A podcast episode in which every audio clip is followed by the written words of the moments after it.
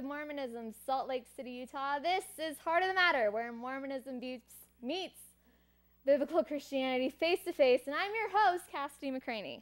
I should have this job. This is the second time in a month that I've had to do this, and my dad's gonna get a beating for it. You better know. He's at Carl's Jr., and uh, a man is uh, threatening to commit suicide out in the parking lot, so they're not allowing anybody to leave the Carl's Jr. So we're waiting on him. He just got out the back door uh, through God's, and he's here. I'm you guys should just take over. I think this is God's way of telling you To quit? that it's your time to step down. You're gonna think this stuff is made up. Honest to goodness. I'm sitting in Carl's Jr. just just a minute ago, two minutes ago. It's right by the station.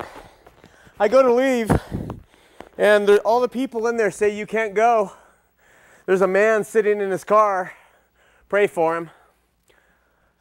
There's a man sitting in his car, and uh, he has a gun, and he's gonna kill himself. And the police won't let us leave. So I walk out. All the doors are locked.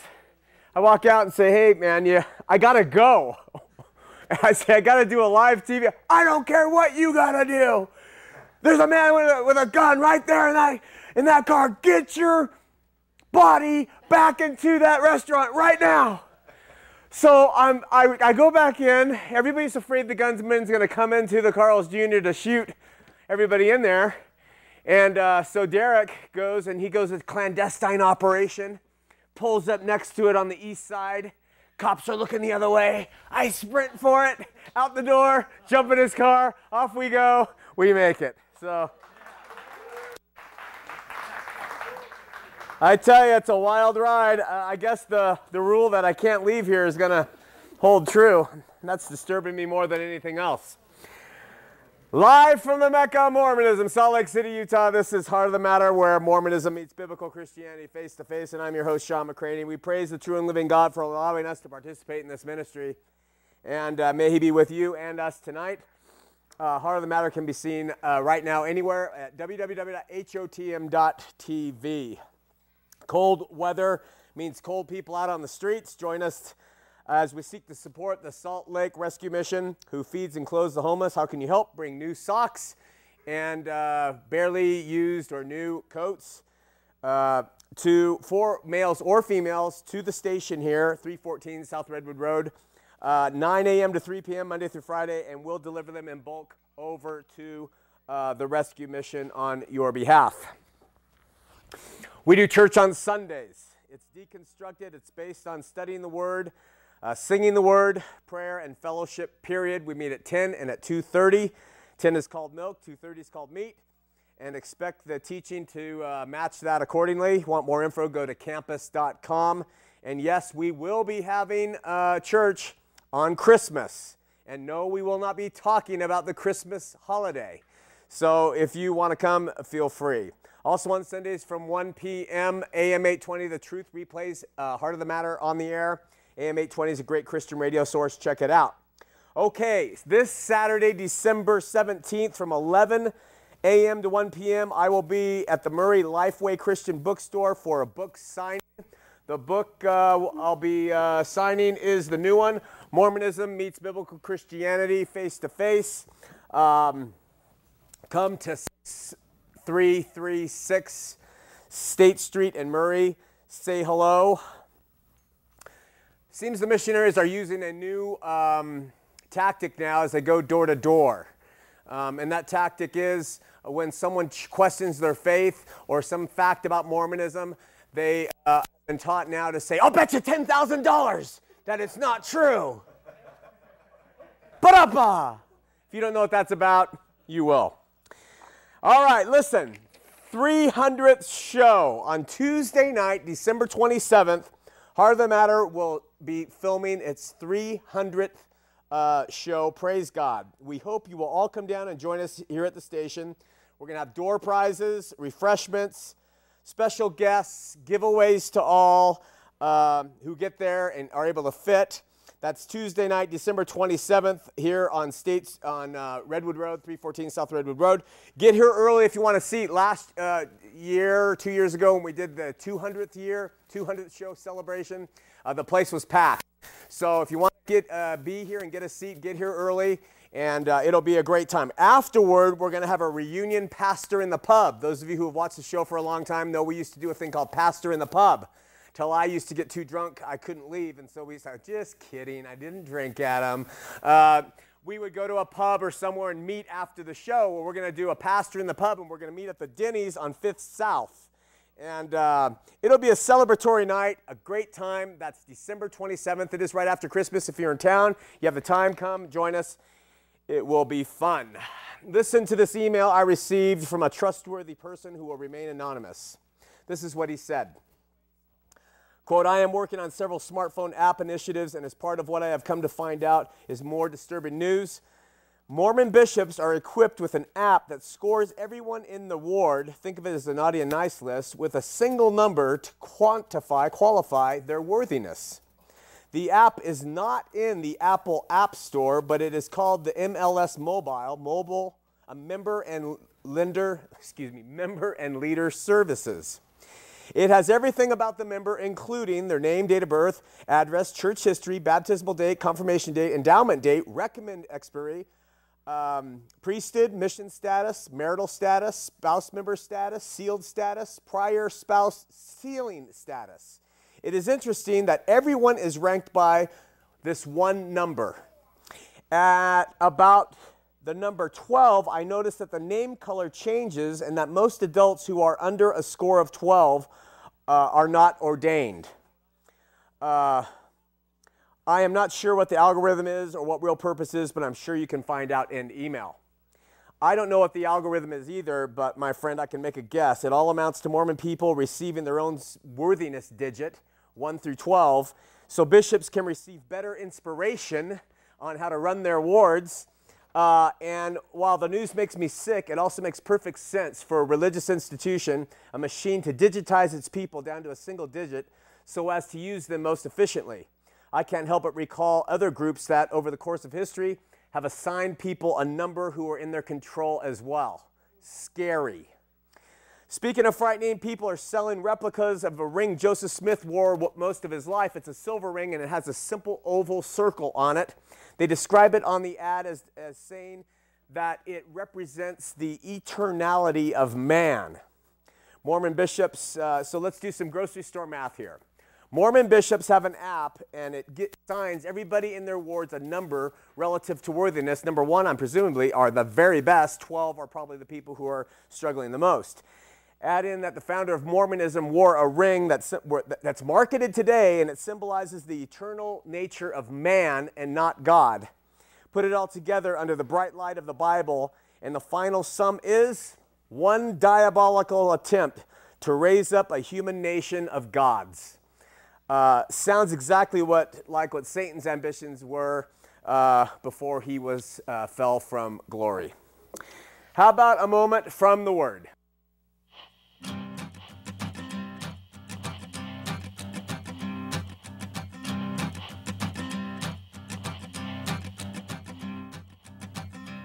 This week we uh, come to the miracle of Jesus turning water into wine. The LDS believe this miracle cur- uh, occurred, as do Christians, but there are some elements of the LDS uh, that I just didn't understand. Uh, two, one is about their drinking. I'm going to cover that next week, but this week let's just talk about what they say was going on there. The LDS leadership has historically either said or alluded to the idea that Jesus was married, and they use this story in the Bible as a proof text to support the idea. Um, Let's talk about this for a second. As a member of the LDS First Presidency, Hugh B. Brown said, quote, celestial marriage is an everlasting covenant, prerequisite to exaltation and eternal progress in the kingdom of God, end quote. Within this indisputable law firmly in place in LDS teachings, and Jesus being what the Mormons call a perfect example of how man is supposed to live, the LDS have long but quietly maintained that he therefore must have been married.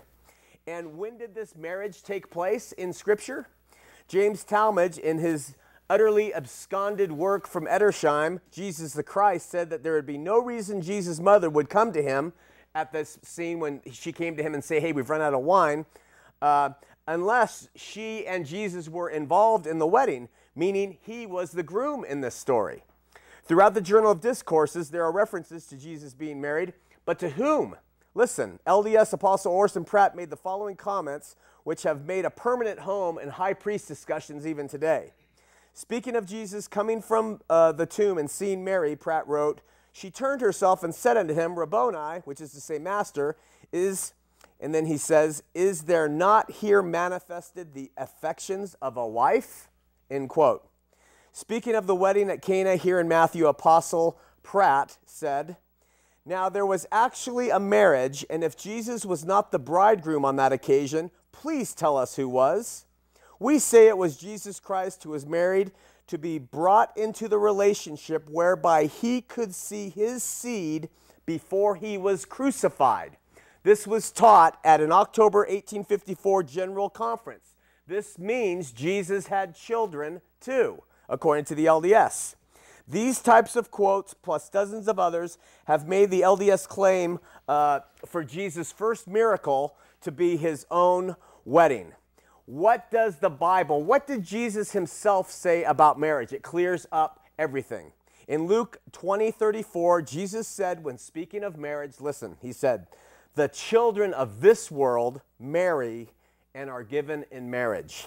Anyone who suggests that Jesus was a child of this world does not know Jesus. And with that, let's have a word of prayer. Father God, we thank you. We pray for the man who is considering taking his life. We pray that he will uh, uh, think and that your spirit will touch him and know there is another way. And that way is you. We pray for all who are involved in this program, all who support, all who are interested, and all seeking truth. In Jesus' name, amen. So, Martin Harris returned from his trip to New York and seemed satisfied enough with what he discovered there to continue on supporting Joseph in the Book of Mormon story. In April of 1828, Harris returned to Harmony, Pennsylvania. That's where Emma and Joseph were staying. And that was also a place I actually visited when I was on my mission to Pennsylvania, Harrisburg, as a Mormon missionary. Watched my mission president baptize his, uh, one of his sons there. Harris came to Harmony to relieve Emma of her duty as a scribe. Listen carefully. Joseph and Harris were separated by a blanket or a curtain as Joseph, quote unquote, translated from the book. This is intriguing because the plates, as we know from previous shows, were hidden out in the woods because Emma's father wouldn't allow them to be in the house that he owned. So the plates were not there, and yet a blanket still separated Joseph and the mark, Martin Harris.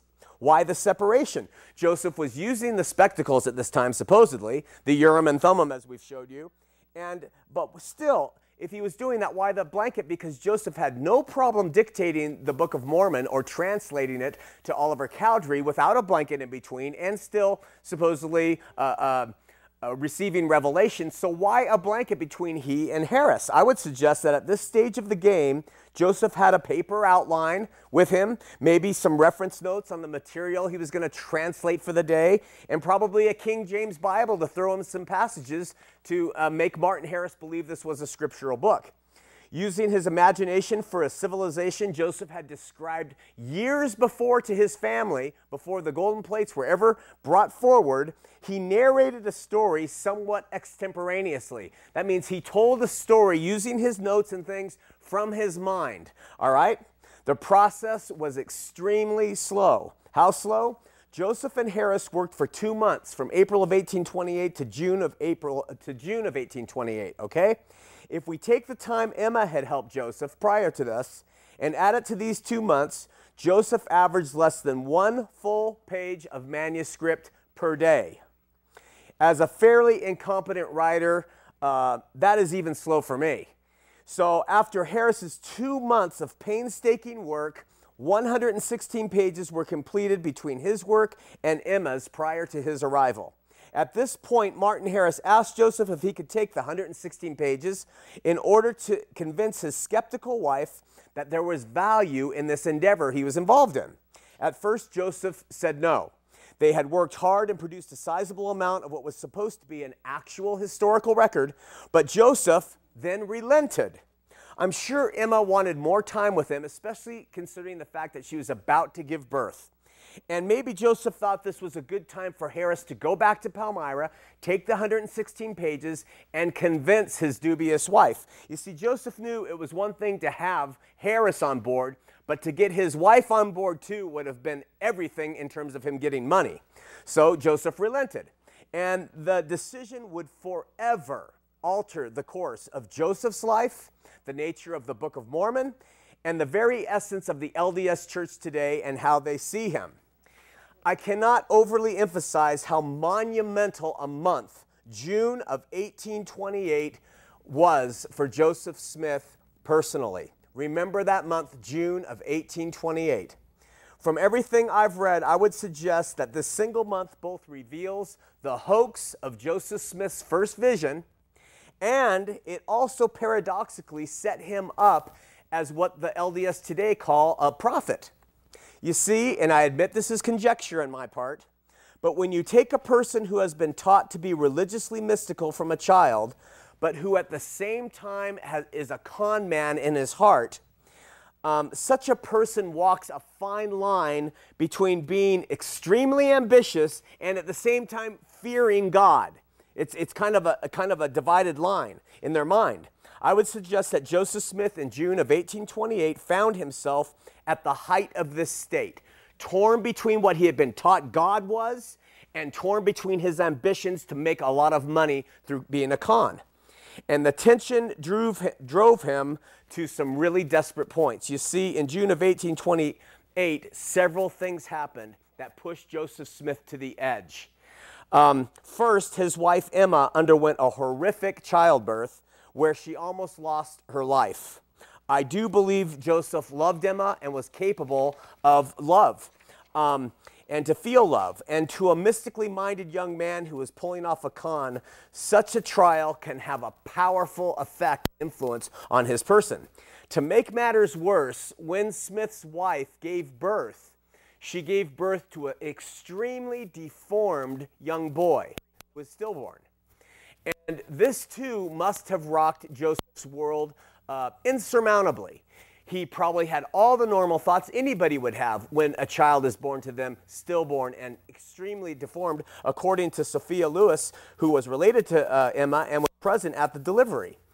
So you take a people who are very much backwooded in folk magic and embraced all sorts of superstitious notions, and the fact that Joseph had been taught all those things and now is trying to pull off a con, it probably works heavily on his mind. Why do I say this? What did he do? He joined the Methodist Church. This is in 1828. Joseph Smith, who said God the Father and Jesus Christ visited him in 1820 and told him that none of the churches were true. They were all an abomination in his sight, and their professors all drew near to God with their lips, but their hearts were far from him. Joined the Harmony, Pennsylvania Methodist Episcopal Church in June of 1828. If this isn't the death knell to the whole fabricated first vision story that he created years later, I don't know what is. To prove that Joseph joined, Joseph Lewis wrote this, which was published in the Amboy Journal, June 11th, 1879. It reads The facts are these. I, with Joshua McKune, a local preacher at the time, I think in June 1828, heard on Saturday that Joe Smith had joined the church on Wednesday afternoon. We thought it was a disgrace to the church to have a practicing necromancer, a dealer in enchantments, and bleeding ghosts in it. So on Sunday, we, uh, we talked with him some time before the meeting, told him that his occupation habits and moral character were at variance with the discipline, that his name would be a disgrace to the church, that there should have been a recantation, confession, and at least a promised reformation, that he could that day uh, publicly ask that, that his name be stricken from the class book or stand investigation. He chose the former and did that very day ask, make the request that his name be taken off the class book. End quote. Now, many uninformed LDS will say this is not true. This never happened. In fact, one Mormon elder by the name of Edwin Cadwell, a member of the reorganized uh, church, sent the Amboy Journal a letter to try and refute the story. But Cadwell, in his efforts to refute the story, only uh, emphasized that it was true. Cadwell wrote to the Amboy Journal this Messrs. Lewis said Joseph joined the ME Church, but that his name was on the class book only three days, a very short probation indeed. Now, Mr. Morse, Cadwell's neighbor, says he was the leader of the said class and that to his certain knowledge, Smith's name remained on the book for about six months when it was dropped as Smith did not seek to become a full member, end quote.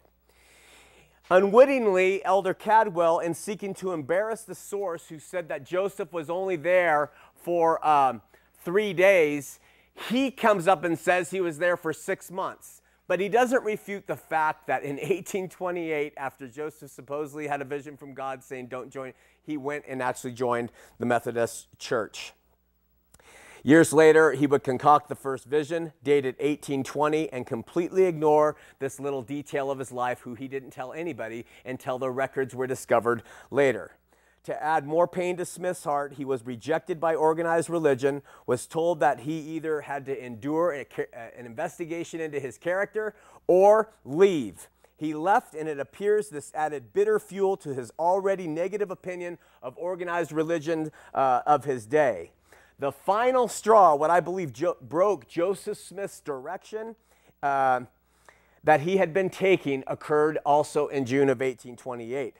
With Emma almost having died, and in the process, delivering to him an extremely deformed son, and the local Christian congregation refusing to have him for a member for being a charlatan, Joseph must have started to wonder about this time what happened to Martin Harris and the 116 pages he allowed him to take to Palmyra.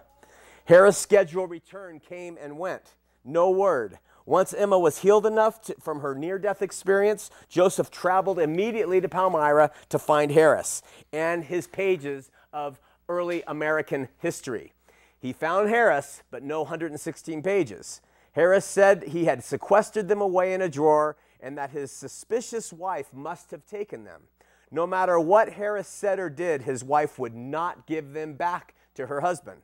When Joseph himself approached Lucy Harris, she contemptuously challenged him to replace the missing pages by the same method he had acquired them. Now, pause here and think about this. This is real history. Wouldn't this be the exact thing a resourceful, doubtful, strong wife would do if she thought her husband was being duped by a bunch of con men? I could see my own wife doing this takes the pages, hides them away, and then, being older than Joseph Smith and wiser, challenges him face to face, saying, Joseph, you've got your plates. Go back and rewrite, what you've already produced. It ought to be the same material, right? And you know, if it was true and it was a historical record taken from plates, then the account should be, I mean, close to the same. I mean, if, if, if, it's not exactly the same, that's fine, but it should be the same. But there was no way in the world Joseph, who extemporaneously dictated this story uh, to Martin Harris with outlines and books and stuff, was able, gonna, was able to re-establish the storyline or the quotes or the order. He knew this was it. And when he found this out, man, his house of cards sunk. It was over. And then we have to ask what happened. How long was the period of time between the wife, the deformed baby, the rejection from the church, uh, losing that 116 pages, the whole con gone a mess? What happened between then and when he started to retranslate, and then what was brought forth? How was it brought forth, and what did it produce? How did Joseph Smith then respond to this thing that happened? What did he say was the reason the 116 pages were gone? How did he build that into the narrative of the next book that he was going to produce? It's all going to be revealed in the coming shows as we go forward. So uh, check in with us. Uh, as we continue on, let's uh, open up the phone lines 801 973 TV20, 801 973 8820. First time callers only, LDS callers preferred. Our ability to produce this program is directly related to you and your support. We are approaching year's end. Don't usually say this, but at year's end we do. We are a viable, tax exempt Utah church. Any and all donations for those of you who are needing a donate uh, an exemption on your taxes, you might consider, prayerfully consider Aletheia Ministries. In light of all this, take and consider the following.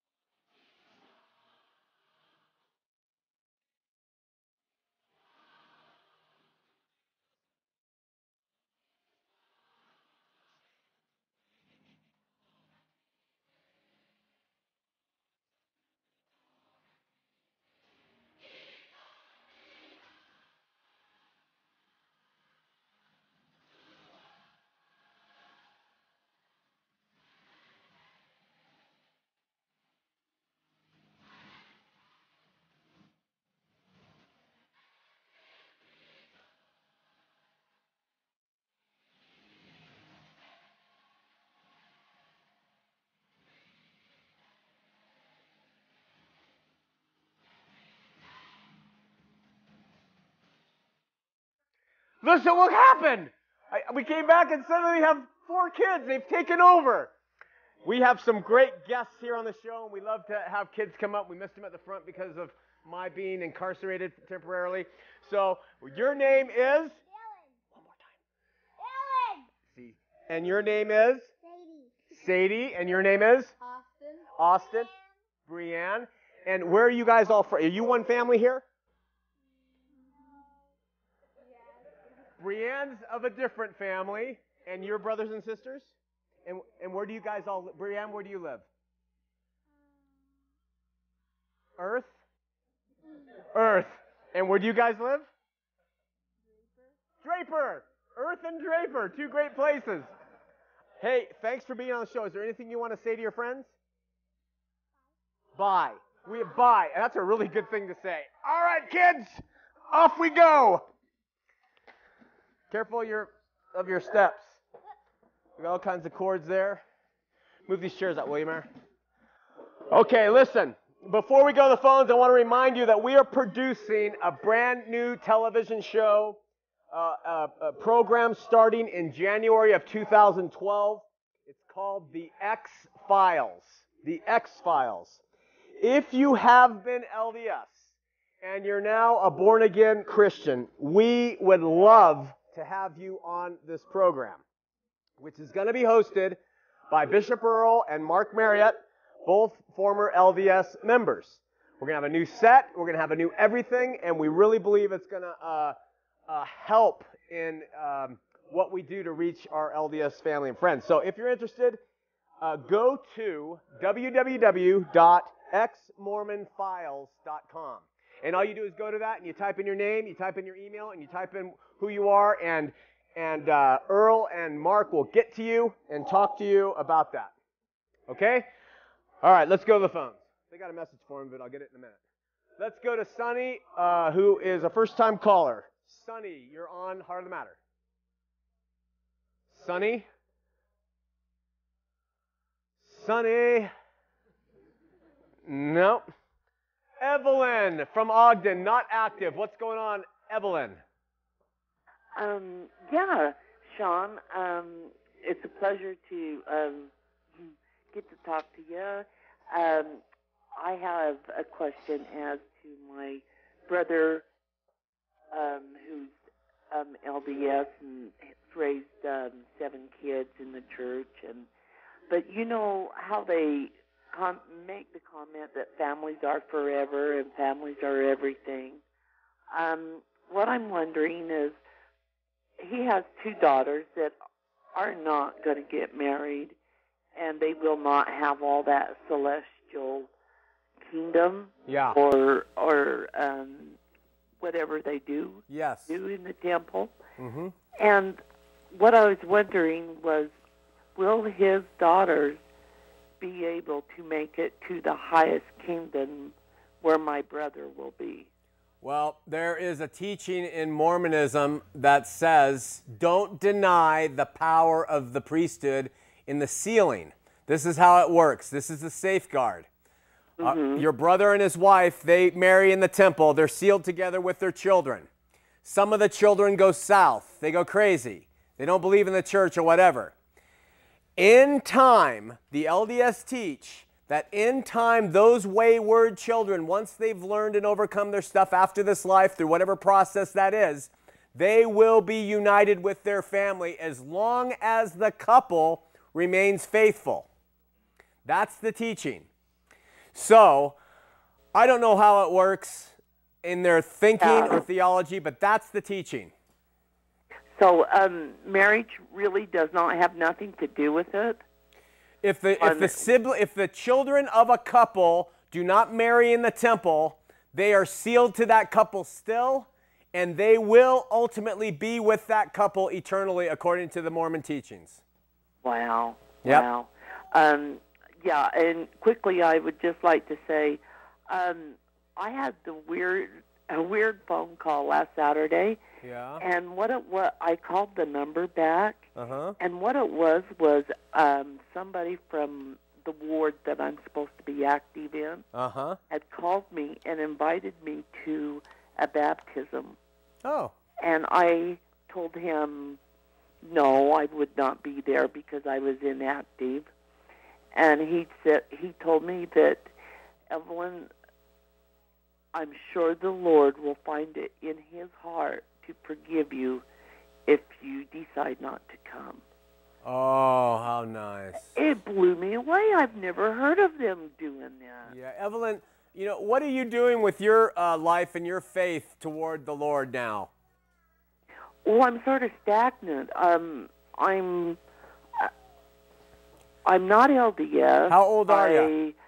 was affiliated with um, um, a non-denominational church, Well, get reaffiliated. and so I'm working on it. well, go back. I know I should, You should. but it's just I don't I, I have. Um, it's not but it's not it's not because the Lord is like gonna forgive you. I hope the Lord will forgive you for not going. It's that it's good for you. and you know there's people there who can benefit from you too. And you know it's not always easy and people people are people no matter where you go. But go back, Evelyn. okay. All right. Okay, Good I to- will. I will. It's going to take a lot of courage. Why? Um, what what are you, what are you a leper? do it again. Why does it gonna, why is it going to take courage? Um, I don't know. It's just like sometimes I feel like I'm never good enough. Well, you're not. Who is? I mean, who is good enough? None of us are good enough to go and, and supposedly stand before God and worship and, and do all that. None of us are good enough, Evelyn. So when you go in, if you feel that way about yourself, understand that every single person is in the same boat. But it's not about that. Who, who was good enough? Jesus. And you believe on him. That's why he came, to be good enough where you and I couldn't be. So have faith in him. Get your person back into the church and you just go and don't worry about that. He was good enough for you, okay? Okay, All right, my sister, you take care. and and thank you so much. You're welcome. Bye. Oh, Bye bye. We're going to Trenton and Clearfield. Trenton, you're on Heart of the Matter. Oh. Oh. Uh, hi. Hey, Um. turn your TV down, Trenton, or we'll never have a conversation. Okay. I guess mine's a little bit behind. Yeah, you got to turn it down, or you'll never be able to converse with me. Okay.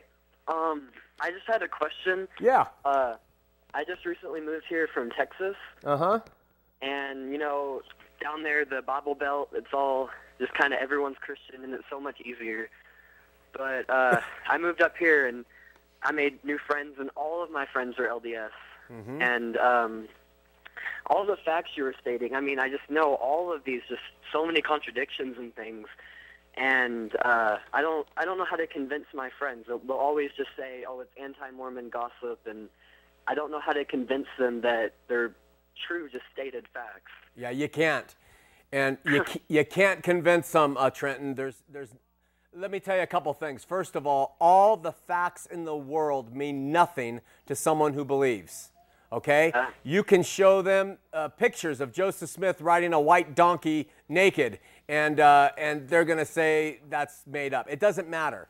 See, so what you have to do is what Jesus said, and that is pray pray for your friends that they will come around and then lead you to positions where the right situation will come up where you can share things that are going to help them but it is not up to you it is totally completely up to the lord to reach them if they have ears to hear hearts to feel eyes to see things like that it takes the Definitely. onus off you completely Yeah, I totally agree. Thank you. Um, I was gonna have, I have one more quick thing if I can. yeah Um, uh, well, a lot of times, you know, they'll ask about, uh, well, I know it's true because I prayed about it. I know the prophets are true, but I know I've read that you don't pray to know if a prophet's true. yeah I mean, right? right And I, I don't know. It's just I can't talk to them about anything. They'll just always yeah change the subject, or they just won't listen. What, you, what you're faced with is the problem with which most people face moving here or living here in Utah, and that is you're a believer and you're associating with and having friends who are LDS.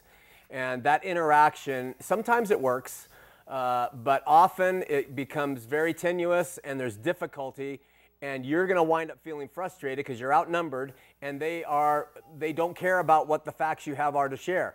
But you just keep representing christ in love. You talk about jesus being the only way. You share uh, that ask them about being born again. Talk to them about their sin.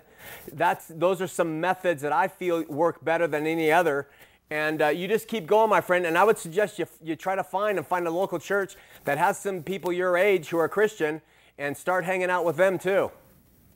Okay, definitely. Hang in there, my brother. Thank you. Okay, bye. I got to tell you something. We moved here uh, a week and two weeks ago, and uh, I've visited here every week. Half of my life for the past six years has been here in Utah. Was not like living here. Uh, the minute we moved here, I started hanging out like I do when I work on things publicly, and I became a member of the community. And so I started actually really, really tuning into what was going on around me.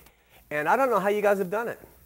I mean, I was ready to go postal inside a Burger King the other day. One booth was a lady talking about her husband in the, in the, in the ward, and, and some people need to get their holly done for the centerpieces. And, and at the other table was this guy talking about how Joseph Smith was so such a righteous man of God, and how, how I mean, I don't know how you do it. I've got a fifth of whiskey sitting in the car. I, I, I haven't touched it, but it's calling to me, baby. I'm just kidding. Uh, you guys have had it tough. I mean, tough. So I have more empathy for you now, and I'm having to learn how to kind of to deal with it. And it's not a pretty sight. All right, let's go to uh, Sunny. We're going to try Sunny again. Line two. Sunny, you're on the air. Hi. Hi, Sunny. Um, I want to tell you, tell you first how much I appreciate what you do. Oh, praise God. I really thank you so much for everyone.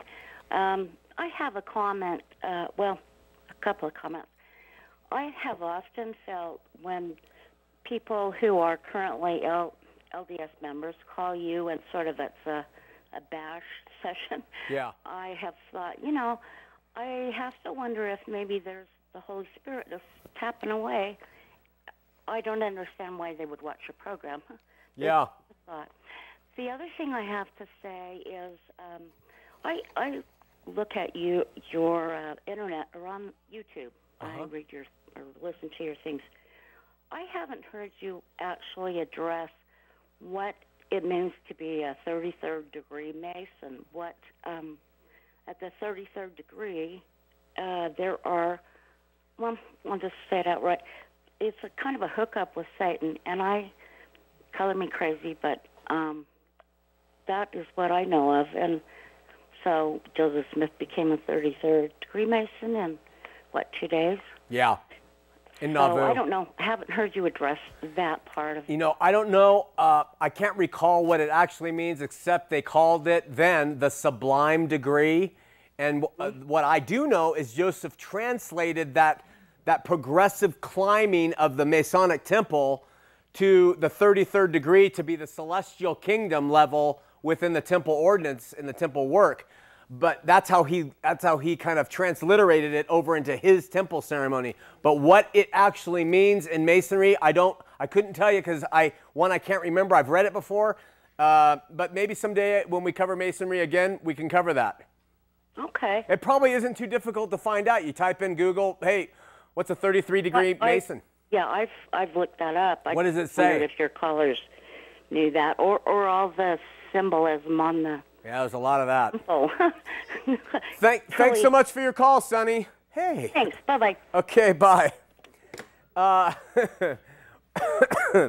we have Bernadette. I've always liked that name, Bernadette. Bernadette, Salt Lake City, Utah, first time caller. Bernie, what's up? Uh, hey, it's Sean. Very good. Thank you for your presentation every every Tuesday. Love it. Anyway, I was down at uh, Temple Square, seeing the lights with my son and his family. They're LDS, and he started pointing out the symbols on the temple.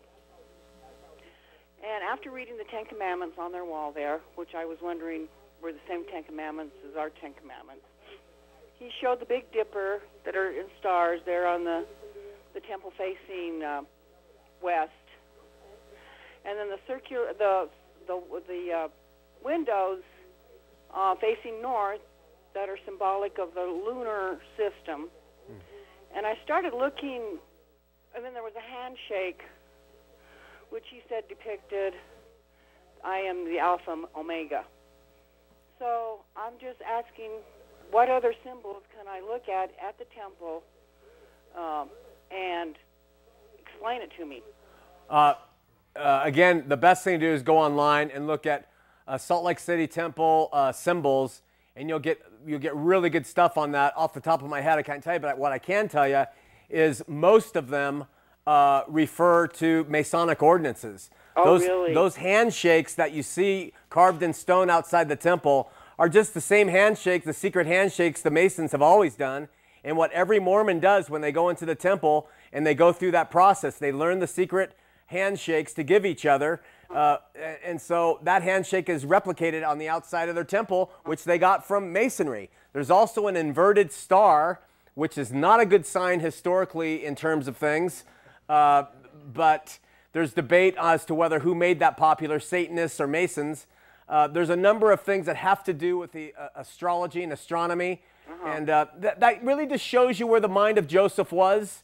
And uh, it was not on God's word, it was on his own interpretation of all these mystical, magical forces.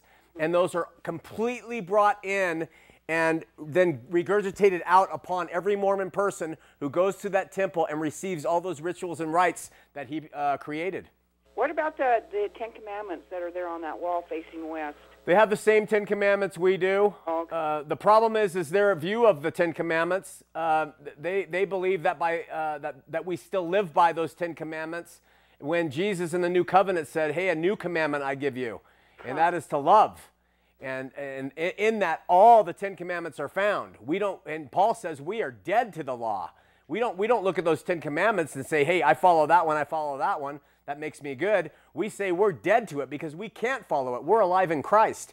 And so they put those Ten Commandments up there, and I think that's appropriate to reveal who they are. They really believe that by thinking they're obeying those things, they have achieved the righteousness of God when they have failed completely. Well, the lights are were very beautiful. It's a it's an inspiring place, but there were thousands of uh, Mormons there. And, Yeah, you can inspire with light, can you? Pardon me. You can inspire with light. you know, you know Jesus in, in John, he said, Be careful that the light that is within you is not darkness. It's a really Oh. interesting phrase. I know. What about the Jesus Christ statue that's in the the the uh, one conference area? Isn't it funny that one of those Ten Commandments that they have on the temple is, uh, is what? Talks about graven images, right? right, right. Yeah, and yet there they have the Christus, and, which is the biggest graven image I've ever seen. Huh. So that's It- not our Jesus Christ, right? Uh, not mine. Mine's alive. Huh. That's an image in stone, and we don't even know he looked like that. Oh, that that's scary. Plus, he's 40,000 feet tall in that thing. Okay, dear. Well, thank you very much. Keep going. I'll see you. Bye bye. Bye bye. You know, uh, Galatians warns don't even trust an angel of light. Lights, you know, we, I hear all kinds of people who go to that Temple Square for the light thing. Oh, it's so beautiful. It's so beautiful. You know, drive down about 600, mi- oh no, 450 miles south, and you're going to come to a place at night that's lit up like you can't believe. And it glows in the desert. Man, you're like, whoa, the truth must be here. It's called Las Vegas. So, uh, yeah, I don't, I don't know what you want. Lift and open the Word of God. See what God says. All this stuff is just, it's just trickery. Okay, listen, let's go to Jason, South Ogden, first time caller. Jason, you're on Heart of the Matter. Hey, Sean, how's it going? This is Jason Mutzmore from South Ogden. How you doing? Good. I don't know if you remember me or not. You uh, I don't. I did a service for my uncle Tom at his uh, um, funeral. Oh yeah, how you doing? Good. How are you? Hey, Good. I had a question for you. Um, you know my wife is LDS, and well was LDS. Well, we got into a little predicament with her family again as usual the other day about um, after you die, and when you go to the temple, they say that. Um, let's see if I can get this right. Um, forever and all in eternity, you're sealed. Yeah. And my uncle Tom always told me that when you die, you just go up as uh, all family members and stuff like that. I was just wondering which way is true, which way is. Do you, kind of get my question? I do. You know, Jason, we don't really know. Uh, we say absent from the body, present with the Lord. Uh, Paul talks a lot about us going into uh, heaven. We know about being at peace and rest, but Abraham's bosom, we have all kinds of references. But I would be incorrect to try to describe what actually happens when someone dies, what happens to their soul. Now, I do know this believers do not go to a place that is ugly. People shed, are covered in the blood of Jesus, they go to a place of rest and peace. Where it is and how it works, I'm not sure. And even the Bible, people will say, well, it says this, we don't know. And I do know that people who uh, are not covered in the blood of Jesus go to a bad place. Those two things I know. Everything else is still is is, is up to conjecture. And it's really interesting, Jesus. Uh, Jesus. you know, Jesus. This is amazing. No, it's really interesting, Jason. Um, Jesus didn't tell us very much about the eternities. He didn't tell us very much about after death. He just said, you know, you got to trust me, live by faith. And God, He wants us to hang on to that, to that idea of trusting Him. And, and, and so I would say that to you. Trust that He will do the most amazing things for those who believe and are covered in the blood of His Son. All right, my brother? Well, that's great because you you baptized us and we read the Bible every single night, every single chance we get. We start in John and go through Acts and Acts we start reading a lot more and more over and over again because there's a lot to take in, but we do we do it every single night just like we're supposed to. Keep going, my brother. That's awesome. Do. You take care. Okay. Okay, bye bye. We're going uh, to Mike and Herriman. Mike, you're on Heart of the Matter. Sean, hey. Hey. This is Mike. I've met you and attended your Bible study uh, quite a few times at the U, and um, I just recently got your book in the mail. I got the pre-order, and um, I was married uh, in the LDS Church and was sealed in the temple with my uh, ex-wife, and um, I just received a letter from her bishop saying that she wanted to cancel the sealings. Oh. And I was okay with that. I know that doesn't hold any kind of water in the eyes of God or anything like that, but um, with your book, the quote that you have on the back um, by the LDS apostle Anthon H. Lund that says, "We invite a comparison of the principles we believe."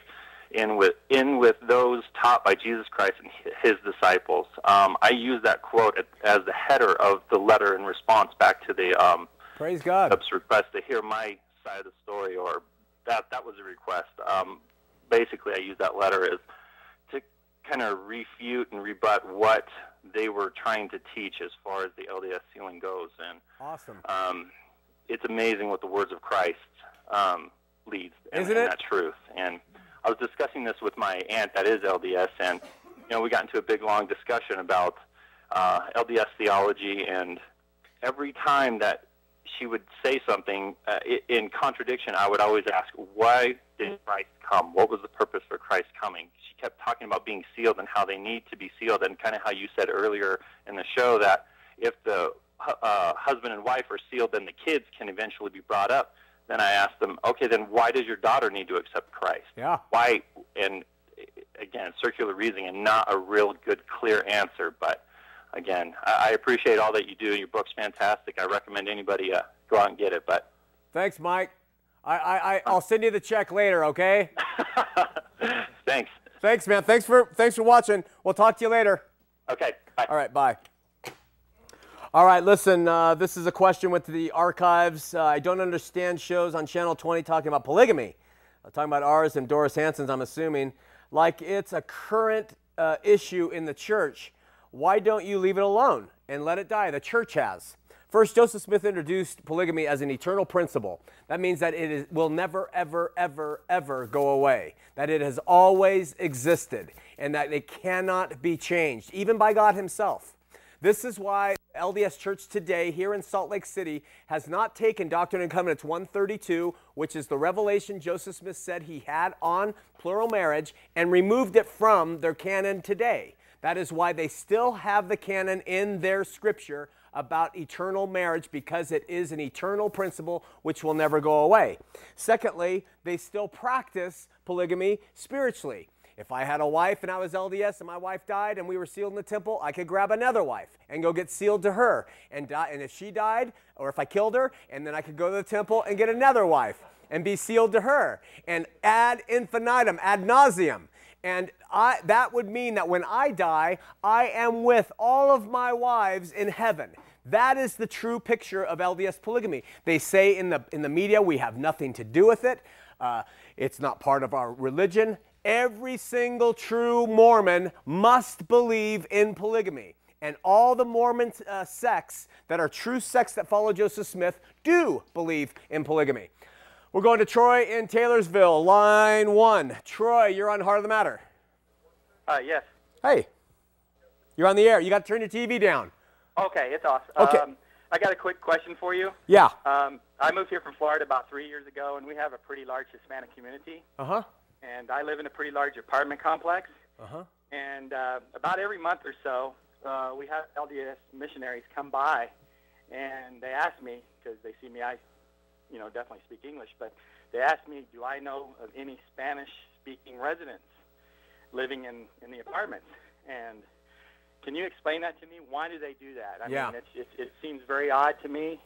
So that There- was, that was my question for you. It's a good question. Missionaries, LDS missionaries, are called to certain missions and they uh, conform to the call of that mission. Those specific elders are called to teach Spanish speaking people. They're not allowed to even teach English speaking people. So they're constantly looking for Spanish speaking people to whom they can teach. So when they ask you that, that's why. It's not necessarily that they're preying on Spanish people only because there's white guys, or even they could be white, but there's other elders who speak English who can only teach English speaking. So they, they're just adhering to the rule of the mission, and that is we're called to a Spanish speaking mission. We've been trained in the Spanish language, or in the uh, Hispanic language, whatever it is, and now we have to teach only those who are uh, Spanish speaking.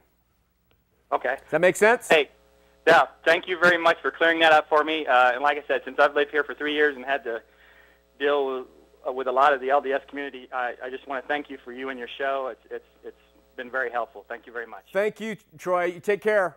Bye bye. Bye bye. Recently on uh, national television, Mitt Romney. Uh, oops!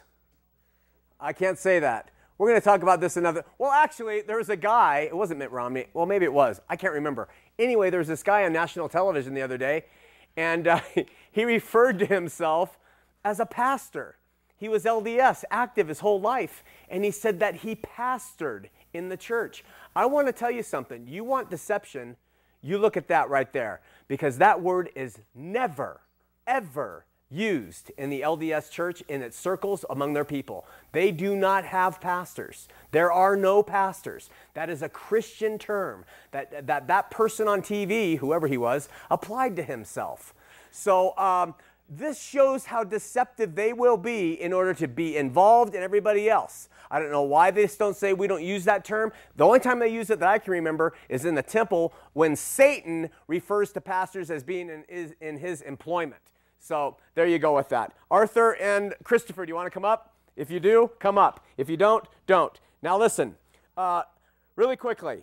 Um, go to www.xmormonfiles.com and um, sign up to be on the show if you've been LDS and if you're now a born again Christian. W www.xmormonfiles.tv.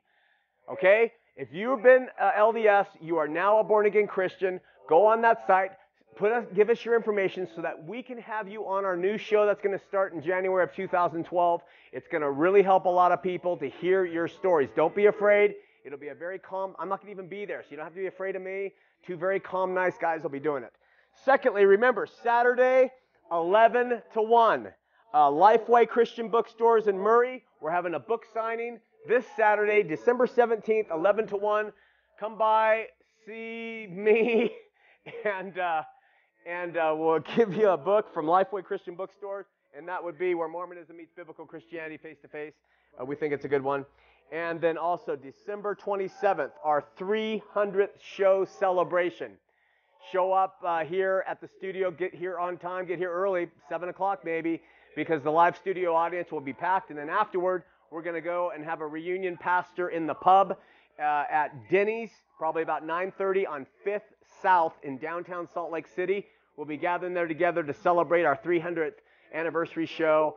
We thank all of you for your prayers, for watching the program, for sharing the program, talking about the program to other people. We thank you for your support in whatever way that comes. Uh, volunteerism, um, financial support if you're so led of the Lord and, and just being a Christian that shines a light of truth here in the state of Utah. So we love you. You're in our prayers. Join us next week as we continue to talk about the lost 116 pages of the Book of Mormon. See you here.